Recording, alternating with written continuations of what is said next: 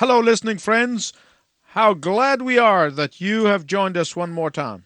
مرحبا بكم أيها الأصدقاء المستمعون يسعدنا أنكم عدتم مرة أخرى للإصغاء إلينا I want you to know how much we really appreciate you writing to us and letting us know that you're listening to this program. أود أنني أؤكد لك تقديرنا لما تكتبه إلينا من رسائل عما تراه بشأن هذا البرنامج All your letters are read very carefully and appreciated, إننا نقرأ رسائلك بعناية وباهتمام وتقدير بالغ and we try to respond to you in a timely fashion. ونحن نحاول أننا نستجيب لرسائلك بطريقة أو بأخرى And as we continue in this series of messages entitled Know Your Real Enemy, I hope you're ready to listen. وإذ نسترسل في هذه السلسلة من الأحاديث حول اعرف من هو عدوك الحقيقي أرجو أنك تنصت إلينا جيدا And I'm going to continue talking about your enemy's characteristics. ونحن نستأنف حديثنا عن الصفات المميزة لعدوك I want to begin by telling you a story. أود أنني أبدأ حديثي إليك بقصة أرويها لك We don't know how true it is. نحن لا نعلم مدى صدق هذه القصة ومدى حقيقتها I'll let you be the judge. لكن تستطيع أنت أن تحكم على ذلك In and around the 5th century, there was a monk who lived in Egypt. هذه القصة عن راهب عاش في حوالي القرن الخامس في مصر He was known to be a holy man. كان معروفا بأنه رجل قديس He was a man of God who truly lived a righteous life. كان رجل الله الذي عاش حياة بارة حقا He spent a lot of time in one of the monasteries in the desert. وكان يمضي وقتا طويلا في أحد الأديرة في الصحراء And Satan sent him one of his demons. وأرسل إبليس بعض شياطينه إليه He tried to tempt him or trick him or entice him. كلفهم بمحاولة إغوائه أو تجربته Do whatever it takes, he said, to this man so that he may fall. وقال إبليس لشياطينه اعملوا كل ما يمكن عمله لرجل الله هذا لكي يسقط في التجربة But no matter what they tried, ولكن بالرغم من كل محاولاتهم they failed again and again. فقد فشلوا مر- مرارا وتكرارا This, of course, angered Satan. وغضب الشيطان بالطبع He didn't like this incompetence of uh, his demons. لعدم كفاءة مرؤوسيه وتابعيه So he himself uh, took charge of this particular project. ولذلك تولى هو بنفسه مهمة هذا المشروع الخاص He took charge of dealing with this particular man. تولى هو بنفسه مسؤولية التعامل مع هذا الرجل بنوع خاص He began by rebuking his falling angels for failing in their assignment. بدأ بتوبيخ ملائكته الساقطين لفشلهم في مهمتهم He said to them, وقال لهم The reason you failed is that your methods is too crude for such a man. إن سبب فشلكم هو أن أسلوبكم بالنسبة لهذا الرجل هو أسلوب فج وبسيط Now watch the master at work. قال لهم تأملوا الآن ماذا يعمل الأستاذ وكيف يقوم بالعمل He then approached the holy man of God وحينئذ اقترب من رجل الله القديس and he whispered in his ear وهمس في أذنه very softly بلطف شديد and he said, وقال له Your brother has been made the Bishop of Alexandria. لقد اختير أخوك ليكون أسقف الإسكندرية Instantly, the man of God's face showed every sign that Satan had succeeded. وإذا بملامح وجه الرجل القديس تظهر على الفور أن الشيطان قد نجح في مهمته A great scroll for- formed around his mouth. وإذا بعدة دوائر تشكلت حول فمه His eyes tightened, وتوترت عيناه and Satan turned to his demons and said, واتجه إبليس إلى شياطينه وقال لهم You see, ترون envy and spiritual pride is often the best weapon against those who seek to honor God. أن الحسد والكبرياء الروحية هما أحسن سلاح يمكن استخدامه ضد أولئك الذين يريدون أن يمجدوا الله Now, of course, that's a fable, probably. بالطبع هذه قصة خرافة Nobody can prove it. فلا يستطيع أحد أن يثبت صحتها But as I said, this story was circulating about 1500 years ago. ولكن كما قلت فإن القصة ظلت متداولة وذائعة لمدة حوالي 1500 عام The truth of it is the same today. وتظل هذه الحقيقة قائمة بالنسبة لليوم If anyone thinks that because he or she is attempting to walk with God, that Satan is going to leave them alone, they are in for a big shock. إذا ظن شخص ما لأنه هو أو هي يحاول أن يسير مع الله فإن الشيطان سيتركهم وحدهم فإنهم سوف يواجهون صدمة كبيرة. If anyone thinks that Satan specializes only in the big sins, إذا ظن أحدهم أن الشيطان متخصص فقط في الخطايا الكبيرة or the big heresies, أو في الارتدادات الكبيرة والهرطقات الكبيرة you are in for a surprise. سوف تكون النتيجة مدهشة. If you have your Bible, turn with me. إذا كان معك كتابك المقدس أرجو أنك ترى معي 2 Corinthians chapter 2 verse 11. ما جاء في الرسالة الثانية إلى كورنثوس الأصحاح الثاني والعدد الحادي عشر Can you find it? هل وجدت هذا الشاهد في الكتاب المقدس؟ Let me read it to you. دعني أقرأ هذه العبارة لك For we are not unaware of his schemes. لأننا لا نجهل أفكاره The Apostle Paul was saying كان الرسول بولس يقصد بهذه العبارة that he had sufficient experience with the adversary of our souls to enable him to detect his footsteps. أنه كانت لدى الرسول بولس دراية كافية بعدو نفوسنا حتى أنه كان يستطيع أن يكتشف آثار خطواته Can you detect Satan's footsteps? هل تستطيع أنت أن تكتشف آثار خطوات الشيطان؟ I hope that after this series of messages you can. إننا أرجو بعد سلسلة هذه الأحاديث أنك تستطيع ذلك Paul understood Satan's philosophy. لقد تفهم بولس فلسفة الشيطان Satan understood his characteristics. لقد فهم بولس سماته وصفاته He understood his purpose. كما فهم هدفه He understood his method of operation. وفهم أسلوبه في الأداء والتشغيل And the reason why Satan succeed in causing so many problems to Christians إن سبب نجاح الشيطان في إحداث كثير من التدمير والتخريب للمسيحيين is because Christians are not alert of Satan's craftiness. أن المسيحيين ليسوا واعين لخبث الشيطان ولمكره They are too trusting, لقد بالغوا في ثقتهم به too accommodating. وتهاونوا في تعايشهم Uh, they uh, are too nice. وتطرفوا في لطفهم But you cannot be nice with the devil. لكن لا يمكن أن تكون لطيفا مع الشيطان Many Christians don't understand that if Satan can appear as an angel of light, إن كثيرين من المسيحيين لا يفهمون أنه إذا كان الشيطان قادرا على أن يظهر كملاك نور then his emissaries can also appear as angels of light. فإن رسله ومبعوثيه أيضا يمكنهم أن يظهروا كملائكة نور They may be uh, ministers, or they may be elders, or may be leaders in the church. وقد يكونون قسوسا أو شيوخا أو قادة في الكنائس And that is why Paul said in 2 Corinthians 11:14, ولهذا السبب يقول بولس لنا في الرسالة الثانية إلى أهل كورنثوس الأصحاح الحادي عشر والعدد الرابع عشر that Satan masquerades as an angel of light. أن الشيطان نفسه يغير شكله إلى شبه ملاك نور Don't ever forget that. لا تنسى ذلك أبدا From the past several messages, we have seen how Lucifer was light. من الرسائل الماضية أدركنا كيف كان إبليس نورا His name means light.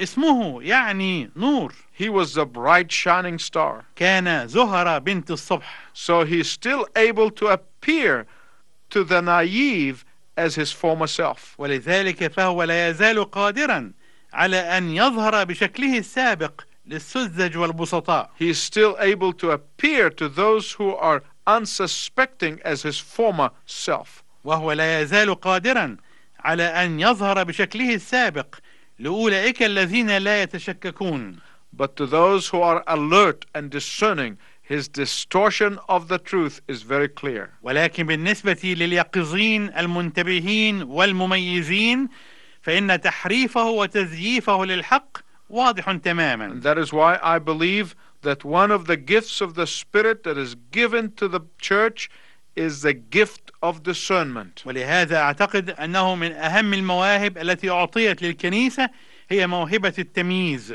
And we must use it again and again. وينبغي أننا نستخدم هذه الموهبة مرارا وتكرارا And the reason Satan has to appear as an angel of light is because his program is to imitate God. والسبب الذي لأجله يظهر الشيطان كملاك نور هو أنه في برنامجه يقلد الله He wants people to think of him as God. فهو يريد أن الناس يفكرون فيه باعتباره إلها We saw in the first message that uh, his first attempt was to topple God from his throne. ورأينا في رسالتنا الأولى في هذه السلسلة أن محاولته الأولى كانت أن يسقط الله من عرشه to sit on God's throne, وأن يجلس هو على عرش الله to become the God of this world وأن يكون هو إلها لهذا العالم and the God of the universe. وأن يكون هو رب الكون But Satan failed and failed miserably, لكن الشيطان فشل فشلا ذريعا and God threw him out of heaven. وقد طرحه الله وقذف به خارج السماوات However, he continues to try to convince his followers that he is God. ولكن على أي حال هو مستمر في محاولته أن يقنع تابعيه أنه إله He already convinced the third of the angelic being uh, who followed him لقد نجح بالفعل في إقناع ثلث الكائنات الملائكية التي تبعته He convinced Adam and Eve, واستطاع أن يقنع آدم وحواء and he convinced all the creation after that. وأقنع كل الخليقة بعد ذلك In fact, the Bible calls him the God of this world. وفي الحقيقة فإن الكتاب المقدس يسميه رئيس هذا العالم And there are billions of people throughout the world, whether they know it or not, they follow him. وهناك بلايين من الناس اليوم في جميع أنحاء العالم الذين يتبعون الشيطان سواء كانوا يدركون ذلك أم لا They are following his program every single day. فهم يتابعون برنامجه كل يوم على حدة And I want to tell you that everyone who have submitted their life to Jesus Christ at some point walked with Satan.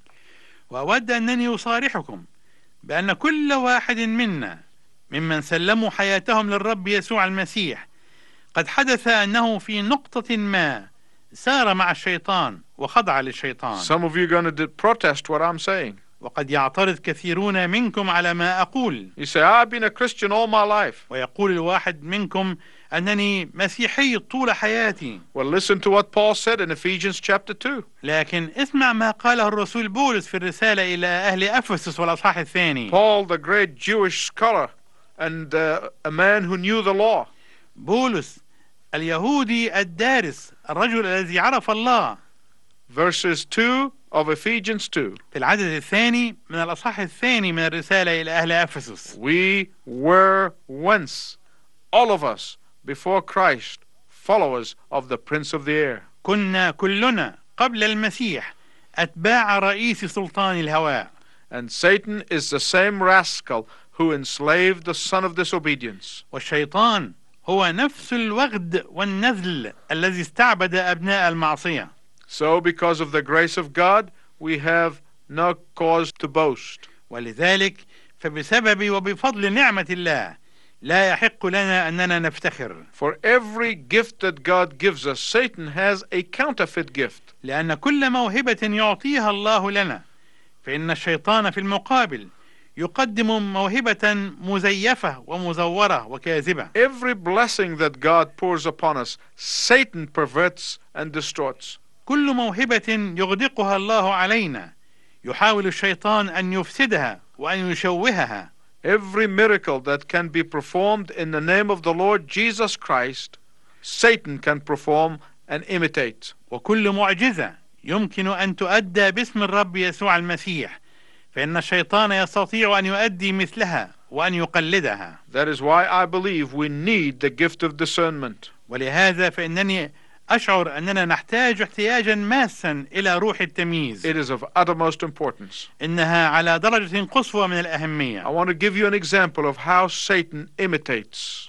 سأقدم لك مثالا يوضح كيف يقلد الشيطان God sent Moses to Egypt's Pharaoh لقد أرسل الله موسى إلى فرعون مصر to save the people of Israel. لينقذ شعب إسرائيل In Exodus chapter 7, ونرى في الأصحاح السابع من سفر خروج God equipped Moses أن الله زود موسى with the ability to perform miracles. بالقدرة على إجراء معجزات He threw the rod on the ground قال له خذ عصاك واطرحها على الأرض and it turned into a serpent. أمام فرعون فتصير ثعبانا Pharaoh said, No problem.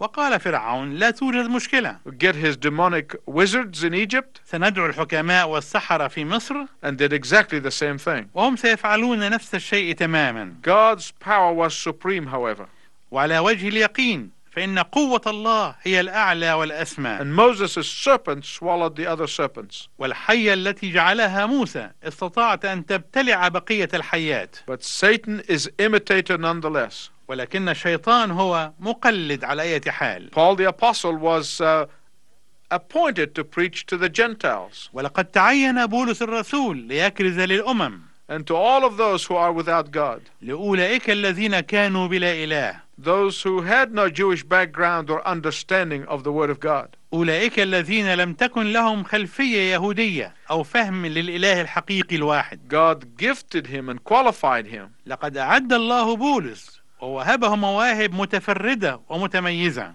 in Acts chapter 13. وفي الأصحاح الثالث عشر من سفر الأعمال Paul went to preach to the governor of Pathos. ذهب بولس ليكرز لحاكم بافوس I hope you're going to read that passage after the program. أرجو أنك تقرأ هذا الأصحاح بعد نهاية هذا البرنامج So Paul went there and preached the gospel. ذهب بولس إلى هناك وكرز بالإنجيل There was a prophet by the name of Bar Jesus, وكان هناك في تلك المدينة نبي اسمه بار يشوع and this Bar Jesus was contradicting what the apostle Paul was saying. وكان بار يشوع هذا كاذبا ومزيفا فكان يعارض الرسول بولس He was preaching a false gospel, كان يكرز بإنجيل مزيف but he appeared like an apostle. ولكنه ظهر كأنه رسول He appeared like an angel of light. ظهر كأنه ملاك نور In Acts 13, verse 10, وفي الأصحاح الثالث عشر والعدد العاشر من سفر الأعمال Paul rebuked this false apostle. ولقد وبخ بولس ذلك الرسول المزيف You might try to be nice to false apostles, قد تحاول أن تكون لطيفا مع رسول مزيف but if you know that they are false apostles, you cannot be nice to them. لكن عندما تعرف أنه رسول مزيف لا يمكن أن تكون لطيفا معه Paul was not very nice to them لم يكن بولس لطيفا مع مثل هؤلاء because he understood their deception. لأنه كان يفهم خداعهم وغشهم Paul actually called the false apostles son of the devil. إن بولس في الواقع يسمي النبي المزيف والكاذب ابن إبليس And the Bible said in Acts 13:9 ويقول الكتاب المقدس في سفر الأعمال الأصحاح الثالث عشر والعدد التاسع that Paul discerned it by the Spirit of God. أن بولس ميز ذلك بروح الله And we need the spirit of discernment ونحن نحتاج إلى روح التمييز هذا because Satan is a deceiver لأن الشيطان مخادع and he appears as an angel of light. لأنه يظهر كملاك نور I want to give you a third example. أود أنني أعطيك مثالا ثالثا In the book of Revelation, we are told that false prophets who minister to the beast is going to perform great miracles. يخبرنا سفر الرؤيا أن النبي الكذاب الذي يخدم الوحش سيجري معجزات عظيمة And if you are running around looking for miracle workers, take heed. وإذا كنت واحدا من أولئك الذين يتهافتون على المعجزات هنا وهناك عليك أن تحترس So many of these miracles are phony miracles. فإن كثيرا من هذه المعجزات مجرد معجزات للدعاية وللإعلان There are many people around the world who are deceived by miracle workers. وكثيرون في العالم يخدعون بصناع المعجزات هؤلاء The devil performs lots of miracles. إن الشيطان يجري كثيرا من المعجزات He is diabolical in his preaching. فلا تنسى أنه في وعظه شيطاني وشرير جدا He preaches another gospel. لأنه يعظ بإنجيل He آخر preaches another Jesus. ويعظ بيسوع آخر He preaches another power. ويعظ بسلطان آخر And all of his demons are active preachers. وكل شياطينه وعاظ نشطون للغاية Please listen to me very carefully. أرجو أنك تصغي إلي جيدا What I'm going to tell you is very important. إن ما سوف أقوله لك الآن في غاية الأهمية Satan is willing to concede any doctrine that you insist on. إن الشيطان مستعد أن يتنازل لك عن أي عقيدة تصر أنت عليها He is willing to concede some things to you. وهو مستعد أن يتنازل لك عن بعض الأشياء وأن يسلم لك بها But under no circumstances will he uh, concede that salvation is only possible through the shed blood of Jesus Christ on the cross. لكنه لن يذعن لك أبدا بأي حال من الأحوال فيما يتعلق بعقيدة أن الخلاص لا يتحقق إلا بالإيمان بدم المسيح الذي سفكه على الصليب He will not concede to the fact that we are only going to be glorified by believing in the resurrection of the Lord Jesus Christ. إنه لا يمكن أن يتنازل أبدا عن عقيدتنا بقيامة يسوع المسيح He will never concede that. لن يتنازل عن ذلك Why not? والسبب Because it is the heart of the gospel. لأن هذا هو لب الإنجيل It's the heart of the truth. هو قلب الحق And Satan is a liar from the beginning. والشيطان هو كذاب منذ البدء Sometimes when people see someone who is drunk or a derelict or a criminal, أحيانا عندما يرى الناس شخصا ما سكيرا أو منبوذا أو مجرما they say, Oh, look at this. Here's Satan masterpiece. يقول الناس عنه هذا مثال للشيطان أو هو تحفة شيطانية That is not true. لكن هذا الأمر ليس حقيقة Those are people to be pitied and be reached out to.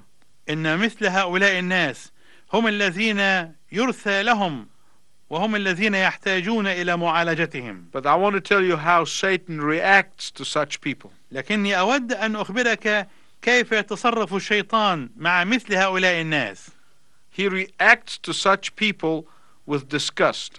إن رد الفعل عند الشيطان إزاء مثل هؤلاء الناس هو أنه يشعر بالتقزز والاشمئزاز Satan wants to wash his hands of such people. إن الشيطان يريد أنه ينفض يده متبرئا من مثل هؤلاء الناس Satan wants no one to believe that such people belong to him. إن الشيطان لا يريد أحدا أن يصدق أن مثل هؤلاء الناس ينتمون إليه Do you want to know what is truly Satan's masterpiece? أتريد أن تعرف من هو النموذج الحقيقي للشيطان من هو تحفة الشيطان He wants you to believe that his masterpiece is some famous person in society. إنه يريدك أن تشعر أن تحفته وأن مثاله هو الشخص الشريف في المجتمع Someone who is respectable. شخص محترم Someone who is a community leader. شخص يعتبر قائدا في الجماعة Someone who feels that he or she does not need Jesus Christ. شخص يعتقد هو أو تعتقد هي أنهم لا يحتاجون إلى يسوع المسيح That is Satan's masterpiece. هذه تحفة الشيطان وهذا هو النموذج الذي يقدمه Satan's masterpiece is someone who commands people's admiration. إن النموذج الذي يريد الشيطان أن يقدمه هو الشخص الذي يستحوذ على إعجاب الناس Someone who's successful.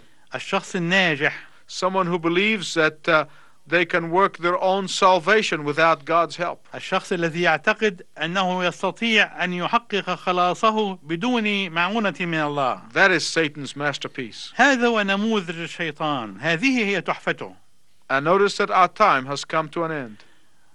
أرى أن الوقت المحدد لنا يقترب من النهاية And I have so much more to tell you about Satan's deception. ولدي الكثير الذي يمكن أن أقوله عن خداع الشيطان وعن مكره And I hope that you will tune in uh, next time and listen to the rest of this. ولذلك أرجو أنك تصغي إلينا مرة أخرى عندما يذاع هذا البرنامج لكي نستكمل هذا الحديث Until then, I wish you God's richest blessing.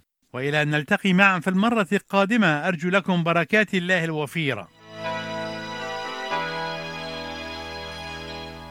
محوت ذنبي رفعت قدري فخي كسرت أطلقتني. محوت ذنبي. رفعت قدري فخي كسرت أطلقتني. آه يا ربي من كل قلبي أسجد حمدا وأنحني.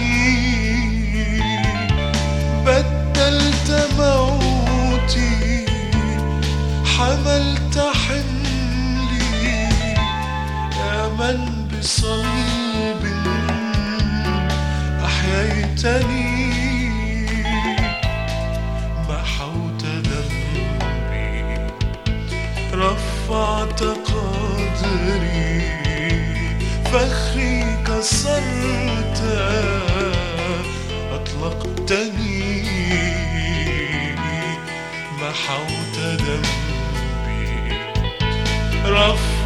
قدري فخي كسرت أطلقتني. حبا ونبتا لعنة صرت لأجل جرمي وخطيتي. نفسا وضعت مرا شربت لك عمري محبتي محوت ذنبي. رفعت قدري فخي كسرت أطلقتني محوت ذنبي رفعت قدري فخي كسرت أطلقتني ربي نظرت فيك مثالا أبرع جمالا فيا ليتني حين اقتربت لك امتثالا نفسي